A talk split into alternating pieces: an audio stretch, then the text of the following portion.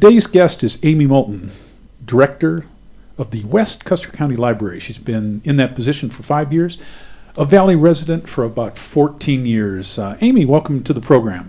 Thank you, Gary. Now, I know this was before your time at the library, but how long has the library been here and what brought it into existence? It actually started in the courthouse building, and uh, there was it was run by volunteers completely. And then uh, on Main Street here, there was a building uh, that was set aside for the Women's Club. Dorothy Tinkham donated that to that organization. And what was interesting is um, the women in this in this community didn't go to the restaurants with their husbands those were primarily for men and so they needed a place to go. So they created this women's club this this uh, place for women to go when when they came into town with their husbands. And uh, they did start an informal library there. When the time came that a library was needed that group the columbine club and the women's club donated the space next to that, which was actually a fire break there on Main Street, and and then eventually donated the what's considered the community room space now to the library as well. Actually, they sold it to us for a dollar. so it's actually been in, in, existence for over 65 years. Oh wow! Yeah, that, that's amazing. Now, uh, as the uh, director of a library, I must ask this question uh, what type of books do you personally favor when you go home at night? What what is on your reading table? You know, I really go for the sci-fi. I do. Uh-huh. I love sci-fi, and uh, actually, I also enjoy young adult books. They're they're so well written. Uh, especially in the last 10 years or so, that there are a number of us at the library that are young adult book fans. So uh, perhaps I'm a, a, little older than you. In fact, I would wager that that's the case. But when I think of the sci-fi I like, it's uh, Heinlein, uh, sure. Arthur C. Clarke, uh, Bradbury, some of those uh, older ones. How, how, about you? Well, uh, I've actually been uh, going for some of the more current authors, although I love Frank Herbert uh-huh. and Dune, especially the first two or three books. But uh, some of the classic authors are wonderful as well, and we still keep them at the library because they hold up. So let me ask let's say that I'm new to the Valley and I stop by the library to find out what the library is all about. Uh, what's your elevator pitch? the library is a community hub. I think libraries have changed a good deal from what people think of, what people think of the stereotype of libraries, but it's not just a warehouse for books. We connect people in the community that have similar interests.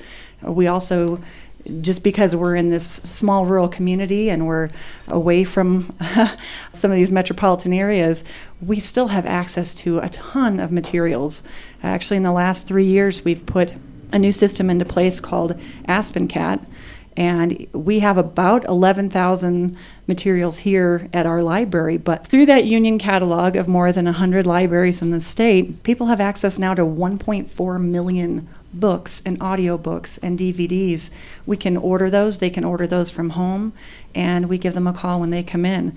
But beyond that, you know, there are so many people in the community that have unique and uh, wonderful experiences and they're able to share that with with others in the community. So we often tap that for our events and classes so people can can learn from who we have right here in the valley. So what are the library's biggest areas of focus for the coming year? We have the Winter Adult Reading Program coming up. We're really excited about that. That's going to be running January through March. Um, one new thing, I wouldn't say it's a focus as much as something kind of revolutionary that we're doing.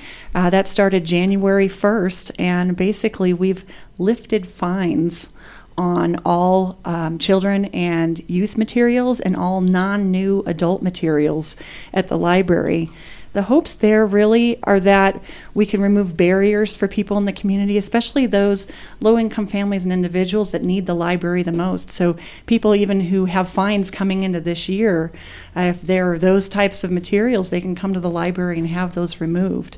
and yeah, we want to encourage people to come to the library.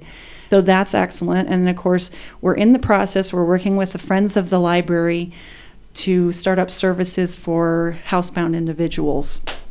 And we're, we're uh, feeling very passionate about that and hopeful that that will be in place before the end of this year. And uh, you've started up the adult reading program? Yes, yes. So that's something we've done um, in the last few years in the summer, but people have been so busy they haven't had the opportunity to take part in that.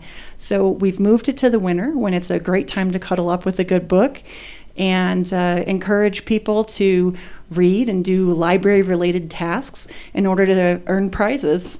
And we have uh, local restaurants and stores that have donated excellent prizes for folks. So uh, they can stop by anytime after January 11th and pick up a bingo card and start filling that out.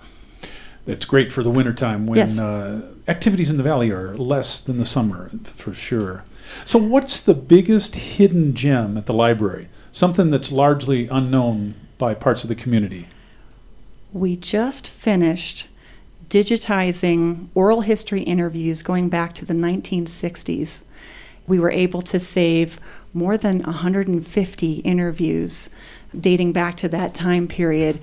These are wonderful, exciting, interesting interviews with some some of them with really weird stuff, but these are people who have been in the valley for long term who have played a part in making it what it is now and they are sharing the experiences of coming to this area even coming across the prairie and wagons. I mean this is just amazing stuff.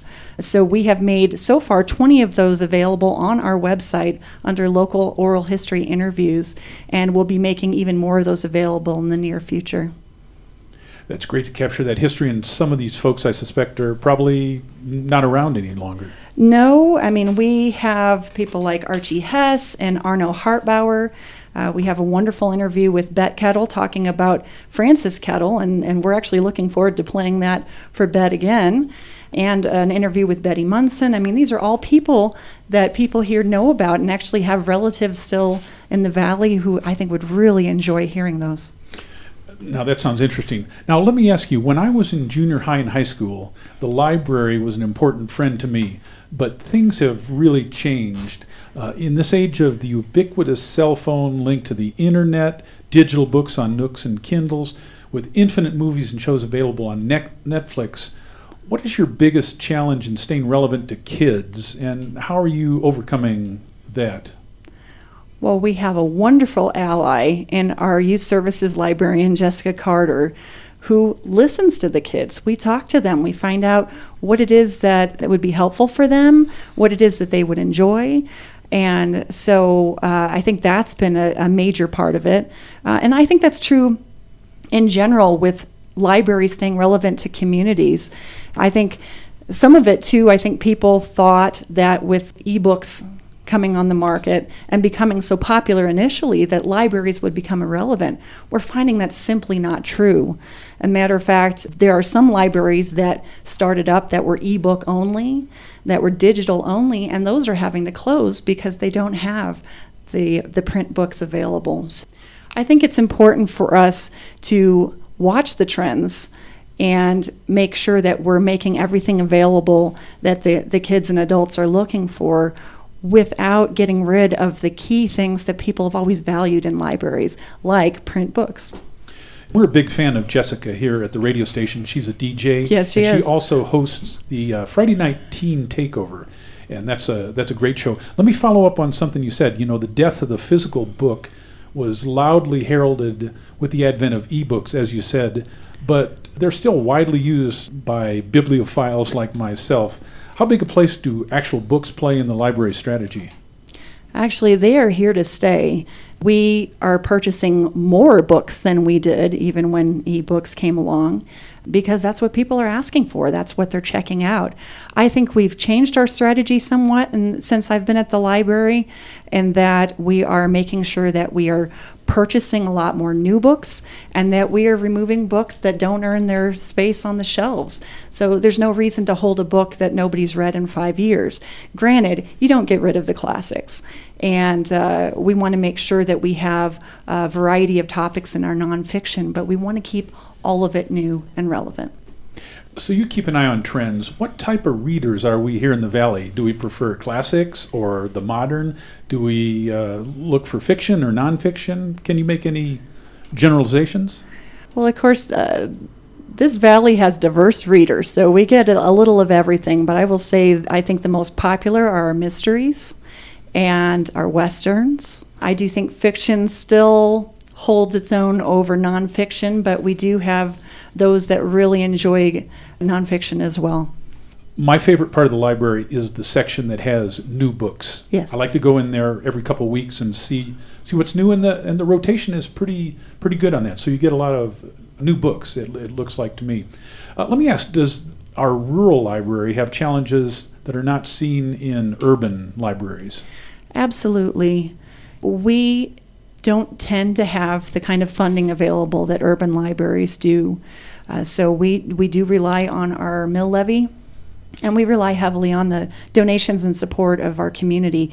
Thank goodness this community values its library and so, what that's done, it's been able to help us stay relevant and add new services and keep on growing.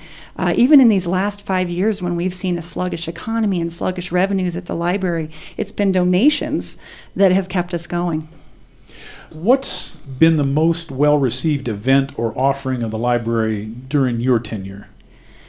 Some of the most well received have been teen programs. We have some amazing fun things like we have something coming up that's a, a glow party and it's all black lights and dance and you think okay this is a library how is this relevant but we actually connect it to books in the library and we often give books as prizes at these events so that type of thing has been really popular actually it was really fun we had some local authors come in and we invited the kids to come in and interview them. We kind of did a speed date with an author. Now, obviously, we're not talking dating, but but they would go around from table to table and they could ask them questions about how they could become better writers. So while we're offering the fun things, we're also offering educational things, and the kids are responding. So we're really excited about that. Beyond that, some of the more exciting. Um, and well attended events have been in partnership with our uh, local historical society again, uh, the library as a meeting place is, yes. is pretty important. Let me ask about the historical. Uh, you've got local historical resources, old newspapers, and other historical archives uh, in your files. You've mentioned the interviews that you're putting up on the on the web. How have folks used all of this historical information? Well, of course, we have people coming from other areas as well as people who live here and doing a lot of genealogical research. And we love to help them with that. We have people, uh, authors, who come to, to do research for their books.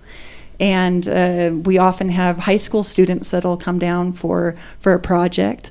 We're, we're actually also looking at opportunities to use this material to uh, provide more local history information to middle schoolers and, and grade schoolers as well.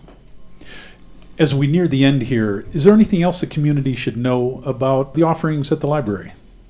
Well, there are a number of programs that are going on month to month that everybody's welcome to try.